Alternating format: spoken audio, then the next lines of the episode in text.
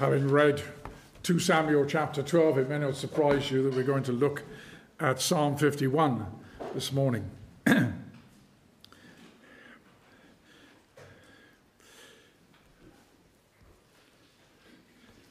My text will be from verse 10, where David prays, Create in me a clean heart, O God. And my aim will be to work towards that to trace how it was that David came to pray that prayer. But let's read Psalm 51. To the chief musician, a psalm of David when Nathan the prophet went to him after he had gone in to Bathsheba. Have mercy upon me, O God, according to your loving kindness, according to the multitude of your tender mercies. Blot out my transgressions. Wash me thoroughly from my iniquity and cleanse me from my sin. For I acknowledge my transgressions. My sin is always before me. Against you, you only have I sinned and done this evil in your sight, that you may be found just when you speak and blameless when you judge. Behold, I was brought forth in iniquity. In sin, my mother conceived me. Behold, you desire truth in the inward parts and in the hidden part you will make me to know wisdom. Purge me with hyssop, and I shall be clean. Wash me, and I shall be whiter than snow. Make me hear joy and gladness, that the bones you have broken may rejoice. Hide your face from my sins and blot out all my iniquities. Create in me a clean heart, and renew, O God, and renew a right, a steadfast spirit within me. Do not cast me away from your presence, and do not take your Holy Spirit from me. Restore to me the joy of your salvation, and uphold me by your generous spirit. Then I will teach transgressors your ways, and sinners shall be converted to you. Deliver me from the guilt of bloodshed, O God, the God of my salvation, and my tongue shall sing aloud of your righteousness. O Lord, open my lips, and my mouth shall show forth your praise. For you do not desire sacrifice, or else I would give it. You do not delight in burnt offering. The sacrifices of God are a broken spirit and a contrite heart. These, O God, you will not despise. Do good in your good pleasure to Zion. Build the walls of Jerusalem.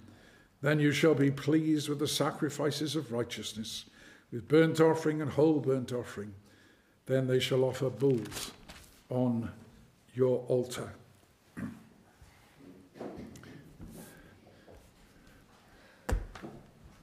David was once described by God as a man after his own heart.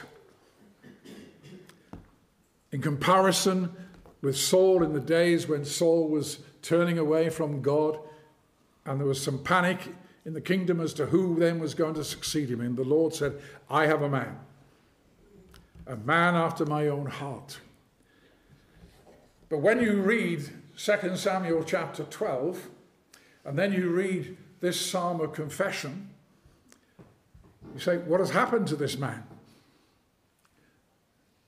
What he did and what is described in 2 Samuel chapter 12 is hardly the actions of a man who has a heart for God and for God's own heart. David had sinned grievously. He had committed adultery with Bathsheba, and then, in an attempt to cover up his sin, he had Uriah, her husband, eventually put in the front line where he knew he would die.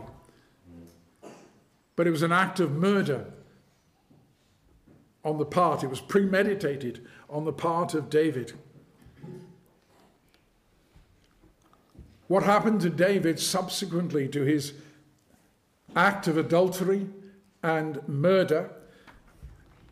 It seems that there were a number of months went by, perhaps even as much as a year, when David was weighed down heavily by his sin and by the guilt of his sin before God. He describes it in Psalm 32. Your hand was heavy upon me. It almost destroyed him. He did not confess his sin. He was silent before God. And the longer he left it, the worse he became. David's mouth at that point was closed by his guilt. And that's what unconfessed sin does it destroys you ultimately. It eats away in your own heart and in your own spirit. It's a bad place to be, and David was in this bad place. It's the worst place to be. Sin before a holy God and yet not confessed. But the wonder of what we read this morning is that God did not abandon David. God showed mercy to David. One of the Proverbs says, He who covers his own sin shall not prosper, but whoever confesses and forsakes them will find mercy. And that's what we discover this morning. How does David come to the point where he prays in Psalm 51 and verse 10 Create in me a clean heart, O God. He has a long journey to make to come to that point. We read then, firstly, and I want us to recall God's mercy to David as God confronts David with his sin. It was a painful thing for David to experience. It's painful for us when God points out our sin and confronts us with our sin. But it's His mercy that does that. He doesn't let us go on and on and on. He stops us in our tracks. And the Lord sent Nathan to David. We read about it in 2 Samuel chapter 12. And he comes with a story. And every one of us, even the younger ones here, can relate to this story. Two men, a rich man and a poor man. The rich man had lots of flocks and herds. The other poor man had one precious ewe lamb, which he treated like a daughter. It obviously lived with him in his own house. It was like a pet. One day, a traveler comes, and the rich man flatly refuses to take any of his many flocks and herds and prepare a food meal for this man but he takes the poor man's ewe lamb. You can feel the anger, can't you? You can feel the injustice of that. How could someone do that, you say? David is incensed when he hears this story. As the Lord lives, the man who did this thing deserves to die. He showed no pity. He's got to repay four times at least. Nathan, very boldly, stares David in the face and says, You are the man. You are the man. Nathan rehearses all the blessings that God had previously bestowed upon David the king and asks him, Why have you despised God's commandments to do evil in his sight. See, Nathan is a prophet. He's been sent by the Lord, and the Lord is going to expose David's sin. He's confronted with the evil of his sin, with the guilt of his sin before God.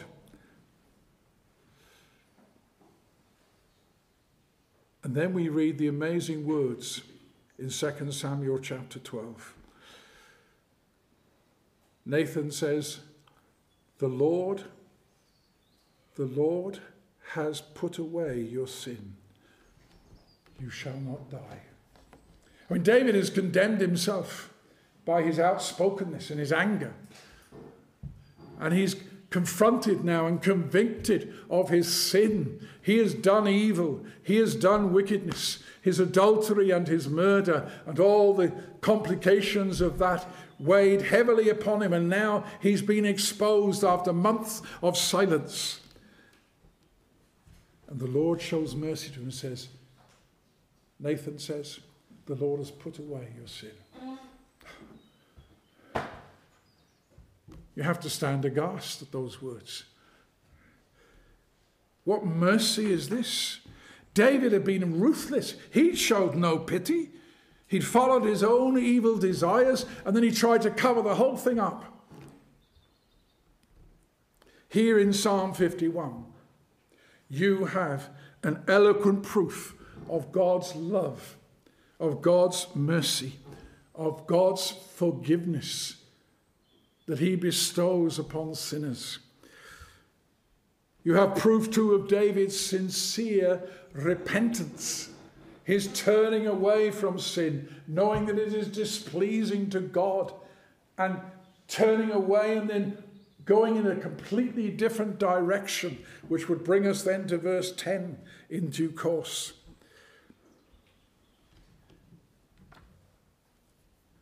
That is the heart of the psalm there in verse 10. Create in me a clean heart, O God. Renew a steadfast spirit within me. It's a cry from the depths of David's heart.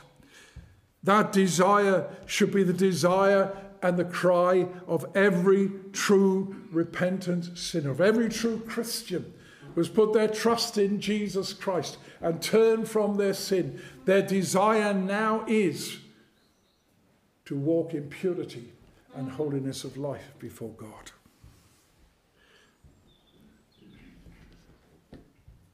We might well ask, well, how many people cry out to God like that?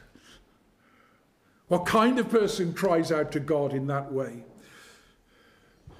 These aren't the words of a wishful thinker who's, well, I'm, I'm, I'm far from perfect. I do my best.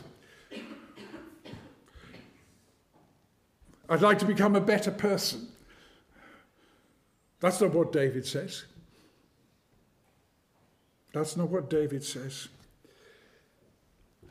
A person who says, Well, I'd like to be a better person, I'm aware I'm not perfect, simply has not understood how serious sin is. It is an evil, it is a wicked thing, it is against God, the God of heaven, who is holy and pure.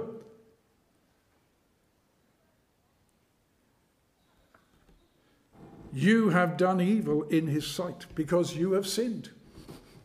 That's the plain fact. That's true. Me is true of you, every single one of us in this room this morning. These are the words of a man who has found mercy with God. God has been merciful, convicting him of his sin, and then drawing out this desire that he might be pure. He's found forgiveness for his sins. This is the cry of a, a man who has found forgiveness with God. This is a cry of a man who is repenting of his sin. This is a man whose faith and trust is in Jesus Christ. And he wants his heart to be renewed and transformed. And that can only be by the power of the Holy Spirit. This is not a natural thing in any way. Having seen then God's mercy and the way in which he convinces David of his sin, we see now, secondly, how God in his mercy leads this man to true repentance and the plea of Psalm 51 and verse 10. And there are four things concerning this mercy of God. What impact does this mercy have upon David? First of all, in Psalm 51, we see he has a deep awareness of the evil and the guilt of his sin before God. He makes confession of his sin in these opening words of Psalm 51. He talks about his iniquity, his transgression, and his sin. Those are the three key Old Testament words for sin in general. Verse 3, notice I acknowledge my transgressions, and my sin is always before me. In Psalm 32, he had said, I kept silent. I said nothing. I was not convicted of my sin before God. But now, convicted of my sin, I acknowledge. He's speaking with his lips and saying, Yes, what you said, Lord, is absolutely true. I acknowledge my transgressions. My sin is always before me. I've sinned against you. This man accepts the truth about himself. Nathan has brought that truth to him. The Lord has confronted him. And he goes on to acknowledge that he was brought forth in iniquity. In sin, my mother conceived me. Now, that doesn't mean to say he had an illegitimate birth. It's simply saying, that's the way I was born. I was born into this world and I was sinful from birth. It's not just a problem of my outward acts, it's my heart. My nature, by very nature, is sinful. And because my nature is sinful, then I do sinful things. And he's acknowledging that. He's going deep. He's going back to the roots. He's going back to the foundations of why he has committed this adultery and this murder.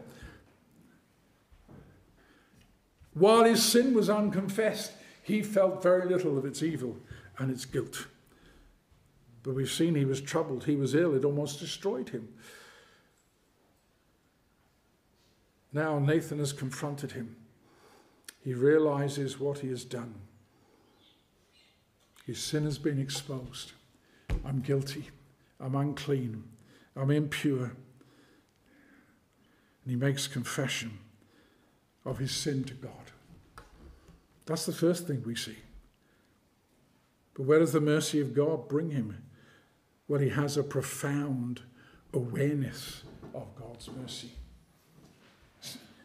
Notice his opening words Have mercy upon me, O God, according to your loving kindness, according to the multitude of your tender mercies.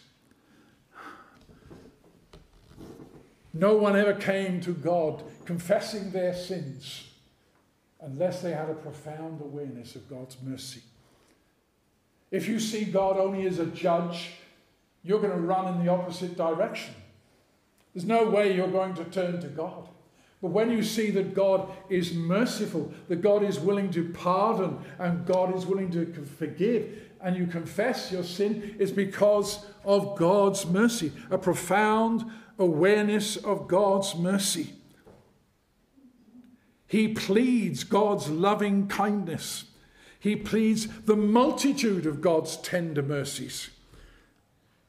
His only hope is in that mercy, and he knows now that he will not be turned away and he will not be refused. That's why he pleads, blot out my transgressions, wash me thoroughly from my iniquity, verse 2, cleanse me from my sin. Transgression is rebellion against God, it's disobedience, is breaking God's law. Sin is lawlessness. And David says, I've been lawless. I've broken your commandments. Wash me thoroughly, he pleads, from my iniquities. Iniquities are, the word means to, uh, to twist something, to pervert something to turn it away from its right path. He says, That's what I've done. I've, I've been iniquitous, and my sin. I've missed the mark. I've missed the mark entirely. I've fell to, fallen away. I'm guilty before God. And these pleas are repeated again in a slightly different way in verse 7 Purge me with hyssop, and I shall be clean. Wash me, and I shall be whiter than snow. David wrote another psalm, Psalm 130. Lord, if you should mark iniquities, who could stand? If you actually marked out and counted those sins, those transgressions, those iniquities against us, who could possibly stand in your presence?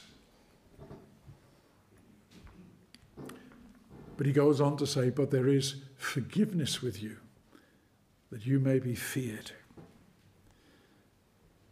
With the law, there is mercy, there is abundant redemption.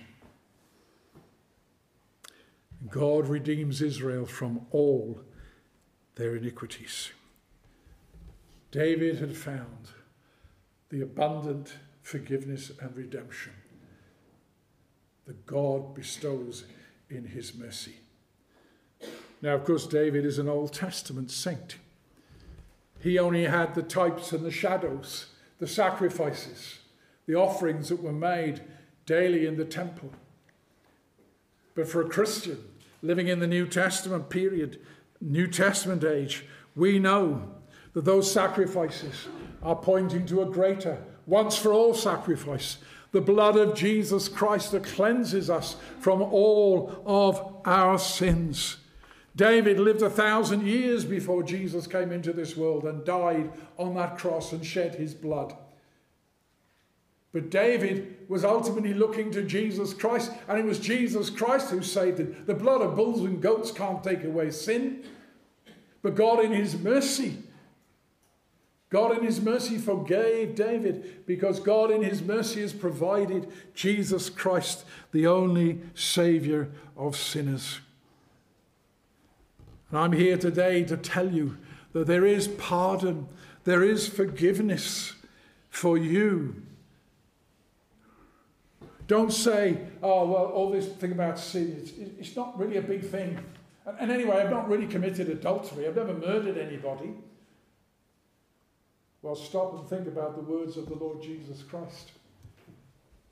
He said, If anybody looks upon a woman to lust after her in his heart, he's committed adultery. And if anybody stands up and says to somebody, You idiot, you fool, and seeks to put them down in hatred, said, That's murder. That's murder. Which of us can put up our hand and say, Not guilty? I can't. And neither can any of you.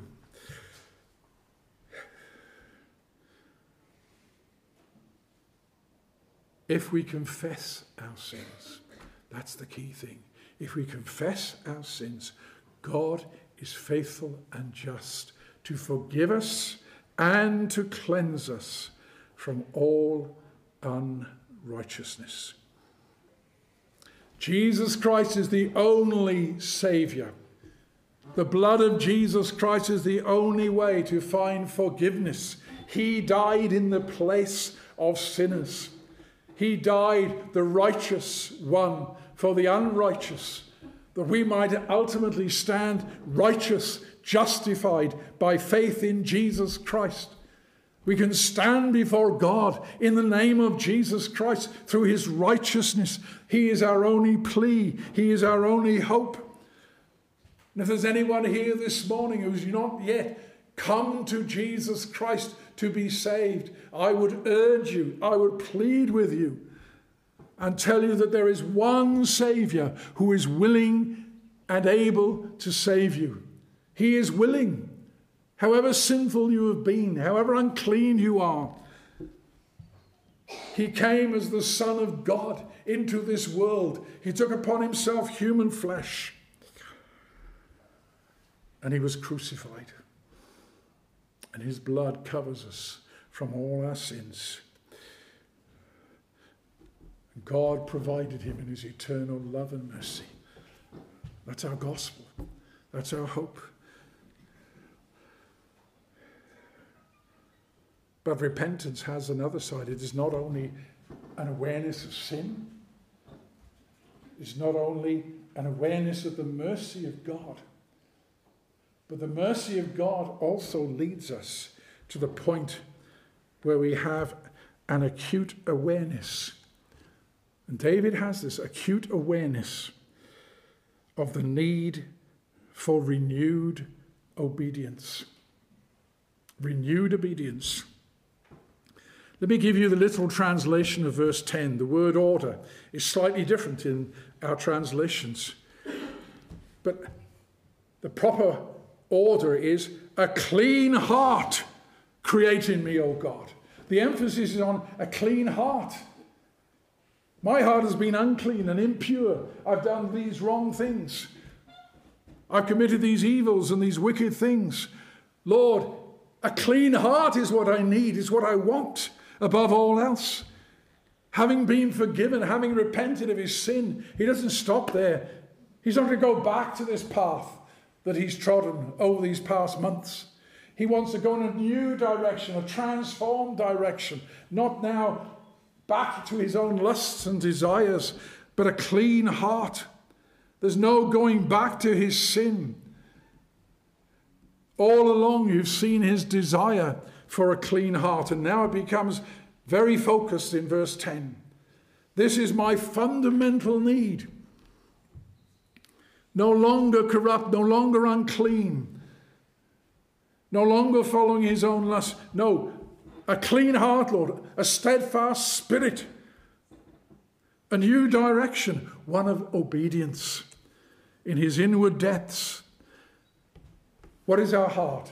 It's not the physical organs pumping blood around our body. When the Bible talks about the heart, it's talking about the whole of us.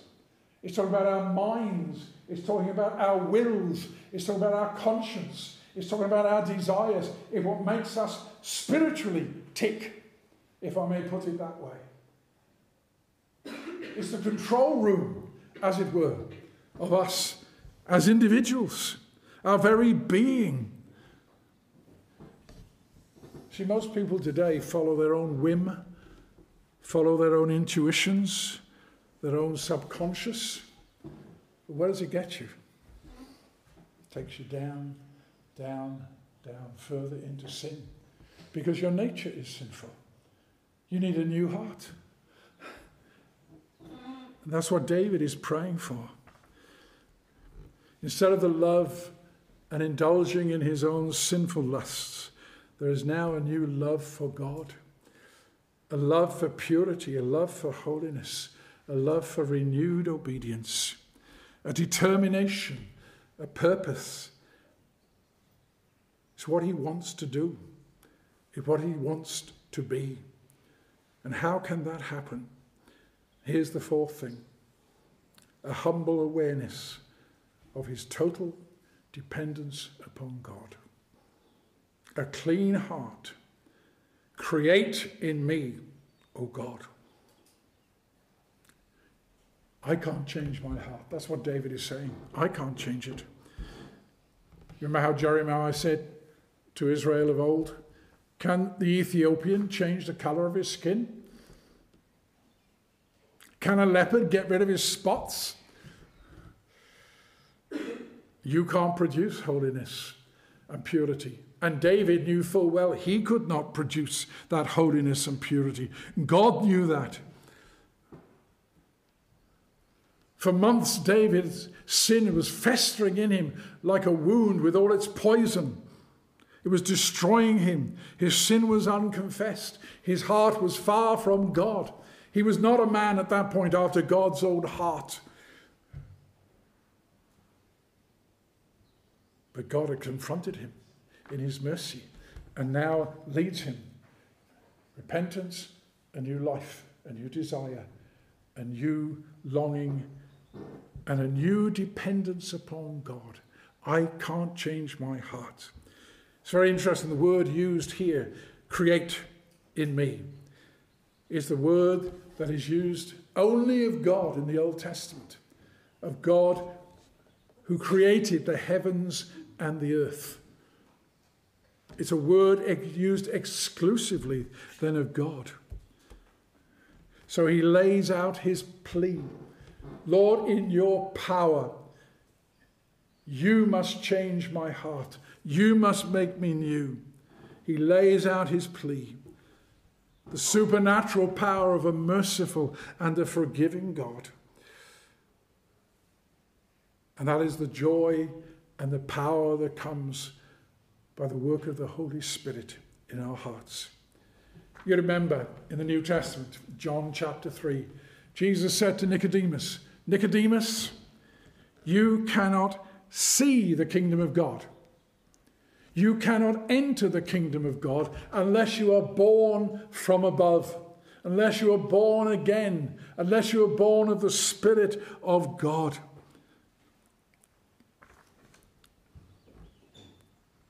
That Spirit is the Spirit who raised our Lord Jesus Christ from the dead. And He is the one who gives life to us. David does not expressly speak in that way in verse 10, but in verse 11, he prays that God will not take his Holy Spirit from him. He knows if the Spirit is taken from him, then he's, he's a doomed man. He's a lost man. He can never have a created, he can never have a new heart created in him. He's pleading with God. When we turn to the New Testament scriptures, to Romans chapter 6 and chapter 8, we find there that it's by the Holy Spirit that the Christian puts to death the deeds of the body that are not pleasing to God. That's the only way you can live if you are a Christian. Sometimes we do not give enough in our understanding that this is the work of the Spirit of God. Don't imagine for one moment that if you repent of your sin, then you will be able, by your own power and energy, to live a holy life. A holy life is only possible by the power of the Holy Spirit working daily, hour by hour, in your own heart and in your own mind. You see, then, these four things. God, in his mercy, leads David to the point where he sees the awfulness of his sin, where he sees that it is God's mercy and gives him forgiveness. And it is God's mercy that gives him that desire for renewed obedience. And it is God's mercy that sends the Holy Spirit to work these things in his heart. And see, we're describing here effectively the Christian man, the Christian woman who has come to faith in Christ, repenting of their sins. These are the desires of a converted man or woman, a converted boy, a converted girl. How could you be a son of God? How could you be a true Christian? Saying, I've been cleansed and forgiven all my sins, I've been washed clean by the blood of Christ, but then go back to your old way of life. That's a complete contradiction. It's not possible to do that. If you go back, the probability is you were never converted in the first place. That's the truth. The scriptures talk about the dog that returns to its own vomit. It's not a pleasant picture, but it's not meant to be. It's meant to shock you, no, make us aware. Or like a, a sow that goes back to, the, to wallow in the mud. That isn't a Christian. The Christian is a man or a woman who has a, an awareness, a deep awareness of the mercies of God. And you leave that sin and go on then in holiness and purity. So I ask you this morning are you that real Christian? have we been describing you? The Word of God digs deep, it penetrates our minds and our hearts and our consciences. And the Word of God is asking us this morning Does this describe me? Do I have these desires for God? Or are you the wishful thinker we mentioned earlier on, who thinks you can brush up your life, tidy it up a little bit, and God will accept you? You are greatly mistaken if you think that. You need a new heart. You need faith in Christ crucified on the cross. You need the Holy Spirit to change your whole pattern of life. I would suggest to you in Psalm 51, despite all that he has done in the past, David is here a man after God's own heart. He is that man. He's been renewed, he's been forgiven, and he is that man who is now a real, if I may use the word Christian, a real child of God, a real man after God's own heart. Are you a man? Are you a woman after God's own heart? Are these your desires?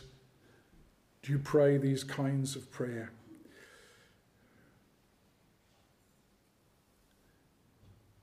Let me close by asking Are you yet a Christian? What shall I say to you in the light of all we've seen? I will magnify the mercy of God and tell you today there is pardon, there is forgiveness through the blood of Christ. You must come to Christ. Now, I could say to you, well, go away and pray. Go away and repent of your sins. Go away, make sure you've got faith in Christ. But where are those things that come from? Prayer isn't going to save you. Even your repentance is not going to save you. And your faith is not going to save you. Who is going to save you? Notice who? It's Jesus Christ and Him alone who can save you from your sins. You must come to Christ. By all means, pray. By all means, seek to turn from your sin and trusting in Christ. But it is Christ that you must come to. Him you must go to and plead the merits of his blood. Confess your sin to him, and he will pardon and he will cleanse. That's the gospel. We preach a crucified Christ who shed his blood. Some of you may say, Well, I don't really know what to do. Some of you may be sitting here this morning and say, Well, I've sometimes heard about election. I'm not sure if I'm elect. Am I one of the elect? How do I know I'm one of the elect? And you may say, it seems a bit unfair that God chooses some and leaves others. Well, what if I told you there was no election? There's no such thing as election. God will not save anybody. But he saves a multitude of people. And if you're thinking, well, how do I know whether I'm elect? Put that thing to one side completely and utterly. You can't know and probe into the secret mysteries of God's plans and purposes. He has provided the way of salvation by sending his Son, Jesus Christ. And I say, if you come to Jesus Christ and you are saved from your sins, you will know it's because God has set his love upon you before the foundation of the world. Because that's the only way anyone is ever saved. So I urge you, I urge you to come. The one who comes to him, he will in no wise cast out. That's his mercy. That's his promise. Come then to Christ and trust in him alone. And join with David in this psalm of true repentance and faith.